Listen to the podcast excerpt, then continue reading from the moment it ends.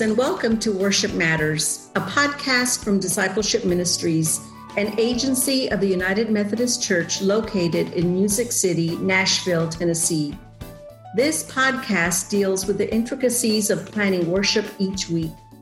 I'm Diana Sanchez Bushong, the Director of Music Ministries, and your host for this podcast. This podcast was developed to discuss and share ways to plan worship using the Common Lectionary while creating worship series that are engaging, relevant, and adaptable for your church setting. However, during these unprecedented times of social distancing and leading online worship, we have endeavored to provide conversations that share the challenges of producing online worship and finding ways to help those worshiping with us to stay engaged and feel connected, even from a distance. Today's episode is going to be a conversation with Chris Wilterdink, the Director of Young People's Ministries on the Congregational Vitality and Intentional Discipleship team at Discipleship Ministries. We are recording this podcast from our homes as our offices are closed due to the coronavirus, and Discipleship Ministry staff are working remotely. Welcome, Chris. It's good to have you here today. So, can you tell us a little bit about what you do at Discipleship Ministries and then tell us how your work has changed because of COVID 19? Yeah, absolutely. Diana, thanks for inviting me today. Uh, so, as Director of Young People's Ministries, it is my uh, pleasure to support and challenge the United Methodist Church in their disciple making processes for youth and young adults around the world. Um, so the shape that that takes is uh, a lot of relationships and resourcing and connections with adults who lead youth ministries, with adults who lead um, young adult ministries, sometimes directly with youth and young adult leaders themselves. Uh, we also connect with campus ministries, camp and retreat ministries, and basically anywhere that feeds a young person on their adolescent journey towards uh, spiritual maturity or spiritual adulthood we do our best to come alongside and um, fill in the gaps and provide resources that you know really help those primary disciple making arenas do their best work whether that's a local church or an extension ministry or uh, any place like that. Uh, in terms wow, of how oh sorry that sounds that sounds like a huge task for you to do. And then now in this time and uh, yeah tell us a little bit about how you're doing things now yeah. Uh, so, one of the things that we immediately changed, you mentioned that I'm on the Congregational Vitality and Intentional Discipleship team, uh, whose acronym is CVID, which, when you write it out, looks a whole lot close to COVID 19. So, like, all of a sudden, we are saying Congregational Vitality and Intentional Discipleship instead of CVID because United Methodists like to make acronyms out of everything. Yeah. Um, but yeah, so I have been working from home. We are recording this on April 16th, 2020. Uh, and I have been working from home for nearly a month, uh, which has been uh, an interesting challenge. Uh, although many of the people that I work with are, you know, spread around the country and around the world. So those who have been used to accessing, you know, meetings and documents online have had a really easy transition into some things.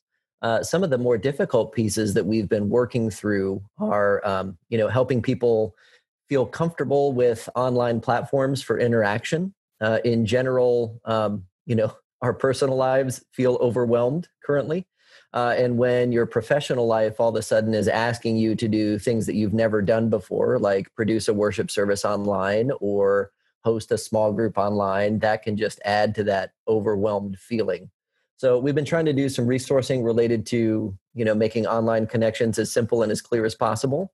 And then uh, myself, along with Kevin Johnson, who is our director of children's ministries, uh, we've also been working on a set of um, guidelines for helping to meet safe sanctuaries recommendations when you're hosting online gatherings um, in general, people in the United Methodist Church and you know lots of churches around have been very, very good about adopting um, risk reduce uh, risk reduction policies and child abuse prevention policies for in-person meetings. Uh, and so, just like so many other pieces, adapting those so that they uh, match what you do and what you can create online has been a real interesting challenge of late. Wow, That's amazing. I hadn't even thought about adapting the safe sanctuaries, but that makes total sense. Um, I'd be interested to know what you think young people are experiencing during this time and how the uh, church community can help. What are your thoughts on that? Oh man, yeah, that uh, that is a big question for everybody. Um, uh, so I'll make a couple of general statements, I think, and then we can see how specific you want to get. Um, generally, um, young people are taking this pretty well in stride. Um, some of that is because their age range is not in the highest risk of death category uh, for anything related to the pandemic. Um, and so they are not fighting many of the life and death battles or many of the economic battles that older people who are working or not working and have to engage in unemployment stuff uh, are working through. Uh, and at the same time, you know, some of them have their you know first job, second job, those kinds of things, and they end up being essential workers. Like uh, picture yourself being a grocery bagger or a stocker uh, at a grocery store because you're 17 and you wanted to make um, some gas money or money for school supplies or trips or something. Um, and now all of a sudden you're an essential worker and you are, you know, kind of working in the risk, some of the riskiest places that you possibly could be. Um, so young people are finding themselves in a, a wide variety of different situations. Um, I mentioned the um, the low uh, chance of death or mortality from the disease in young people. Um, and so there's a real interesting dynamic happening right now where, uh, in general, young people are really lamenting the interruption of their sort of normal social calendar, right? This is in the spring of 2020. We would normally be getting ready to celebrate graduations. Uh, we would be celebrating uh, confirmation services in some churches. Um, high school students might be having proms. If you're a college student, uh, you might have senior recitals or senior projects or uh, dissertations that you don't get to defend. Uh, you didn't get to say goodbye to friends from school, and so there's this like sense of uh, you know social things and uh, gosh marks of just growing into adulthood that we're just missing right now. Those rites of passage that we don't get to celebrate together, uh, and so young people are having perhaps a difficult time because they're sad for that and at the same time they also realize that it's not a life or death thing. So how do young people bring up those conversations or the things that they might be struggling with given that you know they recognize they're not going to necessarily die from this thing but it sure does feel awful? Well, what what do you think churches are doing to address that? Because that is a, a, a great need um, I know my home church in Austin, um, they're really doing a good job of gathering people on Zoom calls. And they really have reached out to the college age kids, like one of my daughters is one of those, and in ways they hadn't before. So this has been a, a new thing. Um, and I, she is finding that to be very helpful. Yeah, uh, Zoom and uh, other platforms have been really, really great for people who are comfortable with those technologies and have used those apps before. Um, there's an interesting challenge for um, you know some smaller churches or young people that don't necessarily have access to great internet at home um, or the devices to to access those apps and platforms. And so um, there, there's an interesting economic piece that's there as well. Uh, but yeah, there are churches who are doing great stuff in terms of setting up their uh, you know weekly small groups or playing Zoom games together. Um, folks have been very generous um, from different companies providing lesson plans that are adaptable for online use, uh, as well as games and movies. Um, there's a, a, new extension for Chrome that you can download called Netflix Party, which oh, right. allows you to sync up, uh, you know, watching a movie from a bunch of different devices and then chat in real time about it. Um, so I know several churches that have done like uh, sort of movies with devotions and those kinds of things. Um, groups who are you know already broken up into small groups and using accountability or small group check-in models of some kind. Mm-hmm. You know, hmm. they're just continuing those online, and those have been really really fantastic. That's great. I, I love hearing that because I, it is this time is uh, so ripe for innovation and finding new ways to connect with each other. But I think you know you really talked about something important in that's that not everyone has access access to uh, computers access to the internet i guess at the most they might have access to cell phones and Uh, so I think we we really have to think about how to be connecting with those. I know there's some teachers, um, friends of mine who are uh, high school teachers who call every student. Uh, they don't just rely on the internet, and um, so I, that extra effort, I think we have to always be thinking about that um, as church and how we uh, reach out to our people. A, a couple other thoughts I might toss in there as well is that um, you know sometimes young people can be the leaders in this area because mm. they are so much more comfortable with technology. Uh, if you are a senior pastor or uh, you know church staff or volunteer person who is not uh, that comfortable with technology or different platforms, talk to the young people that are in your church and find out what they're using and invite them to help teach you. It, it's a really cool kind of mentoring opportunity for young people to give back, uh, perhaps to older generations that are you know just now learning how to use some of these um, sort of cutting edge platforms or technologies. Uh, the other thing that I forgot to mention before that I would just be remiss if I didn't mention um, is you know for young people who struggle with um, depression or feelings of isolation this current situation can really multiply those feelings and those senses. And so, you know, figuring out um, those youth that might be a little bit more introverted, well, and those who are extroverted for that matter, when you're taken out of your normal social structure and that group of people that care for you, um, having those daily or weekly or you know every two week reminders to check in, just like you were saying, Diana, with phone calls, with a letter, um, you know having members from your congregation perhaps adopt a young person and each person takes a week of the month and they send them a note that week and that way the youth is going to get something four times a month um, is a great way to kind of combat some of those feelings of isolation and depression that might arise because of the social and physical distancing that everybody's experiencing. Amen. Yeah. Well, let's turn our attention a, a, little bit more towards worship and what you have going on at this time. Um, the springtime is uh, when we often focus on youth and young adults, and you mentioned some of that because they're completing the school year. Um, there's confirmation that wraps up usually around this time. And I'm wondering what you are encouraging churches to do in case we aren't able to gather for worship for a few more weeks or months or oh my gosh no no like no. it just you know like i, I don't I, I hate to say that but it is so weird being in this space where you just don't know how long it's going to go mm-hmm. um, so for confirmation what i have been encouraging people to do because there are lots of churches that are on sort of like a spring confirmation schedule um, is to go ahead and hold off on that confirmation service and that confirmation ceremony until you can do it on in person there yes. is really something powerful about the laying on of hands and the recognition of mentors and friendships and relationships that have come about through the confirmation process. Um, that it is genuinely important to celebrate a young person responding to their baptismal vows and becoming yes. a member, uh, member of the church by doing that in person. Um, that said, if you have completed your confirmation materials and you think that you can just not do anything for three months, and then expect everybody to show up for confirmation service in like three months or four months and it'll just be all be great. Uh, i think that's a mistake.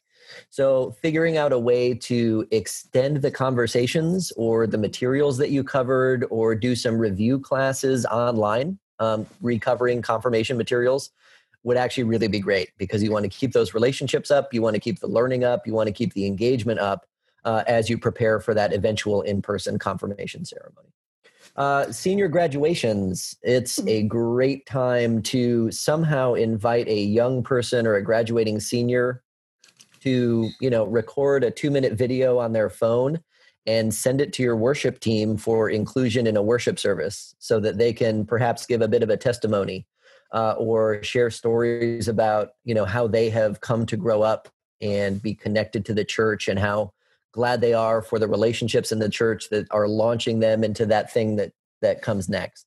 Um, I think that young people by default are very hopeful um, and are already looking to you know what is going to be after our current reality. And I, I love working with young people for that very reason, right? Mm-hmm. Um, so inviting young people into your worship services with recorded videos or liturgy or you know different pieces that talk about that hope or that thing that is to come um, because for them, you know, they're experiencing this during formative years in their lives. Um, and so they will take the lessons and the relationships that they have now well into the future. Um, so giving them the chance to talk back to the church is really great. Um, in terms of things that we're developing, uh, I know that the worship team at Discipleship Ministries does an incredible job of getting out um, series and resources for church leaders to plan worship services. And we really work hard to create youth versions of those services. And actually, starting with this set here that's available now after Easter, uh, we have um, they were originally written for in-person gatherings, and we've asked all of our writers to create online modifications as well, uh, so that the youth worship materials could be uh, easily modified and used online as well and those complement uh, the series and the themes that discipleship ministries uh, in general publishes and i think they're really really great resources to use. Uh, i also have a couple of friends from several annual conferences and we're working on a very basic uh, youth sunday package um, it, uh, for a couple of reasons. One um, we want to really encourage hope and youth voices to be lifted up in worship. Uh, and two i know that pastors and worship planners always appreciate a week off and perhaps more so because they're feeling overwhelmed and stressed with technology right now. Um, so if we can put together a, a, small package that encourages youth to be able to um, sort of take over or you know solidly undergird a worship service for a weekend, it might ease the burden of planning on uh, those who are trying to figure out this online worship piece uh, at such a rapid pace right now. I think those are great ideas. I, I always remember Youth Sunday at our church was so dynamic. And of course, um, when you invite youth to uh, be in leadership, they bring more people and friends and family, and it, it's just such a, a neat time. Um, yeah, in terms of the confirmation, waiting, as you were saying, it makes me think about the interviews that often happen between pastors or worship or uh, church leaders and the confirmands that maybe in this time the tables can be turned and the confirmands can do some interviews on their own and um, and then talk about that in a small group setting. Um, I know also that there's these extended conversations, like you were saying, with different people from the church that uh, that can happen rather than having a lesson. So those are really awesome. And then I w- wanted to say one other thing too, in terms of Youth Sunday or having the youth involved in the leadership of the different elements of worship, um, one of the greatest ways for people to be involved, of course, is in the music.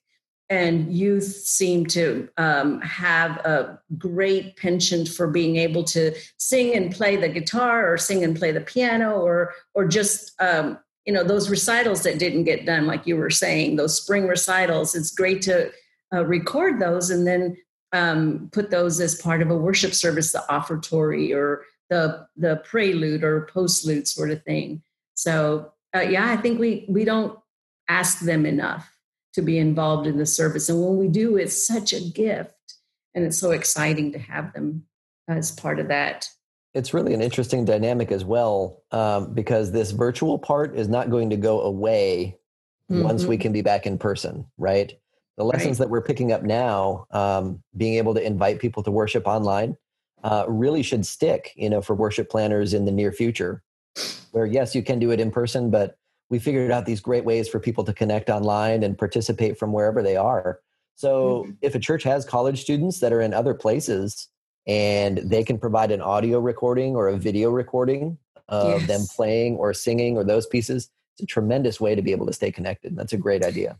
Yeah, it's like you know we were doing um, online worship or live streaming at, one dimensional, and all of a sudden it's broken open and it can be multidimensional, and that's really so exciting. Well, I want to ask you one more thing. Um, what what project or resource creation will you look forward to creating after this pandemic clears, whenever that is? How do you think this social distancing experience has opened your eyes in new ways to the needs of today's youth? So, actually, those are two questions. What are you looking forward to after this clears? And how has this social distancing opened your eyes to new uh, ways uh, to the needs of today's youth and young adults? Okay. Uh, well, there's a couple of things to really be excited about. Um, one of them is we are dangerously close to finally publishing this resource called uh, True Colors, uh, and it stands for oh gosh, theological reflection, understanding God's world. Um, anyway, TRU. It's an acronym, True Colors. Okay. And it is um, it's a piece designed for uh, older high school youth and younger college students who are considering their calling and their vocation, whether that's into ordained ministry or lay ministry. Um, we really want to be able to support people in doing good things for the world uh, in whatever shape that looks like, right? And I think that this experience is giving people the freedom to think very creatively about the world that is to come because the way it was seems to be the way that it won't be for a while.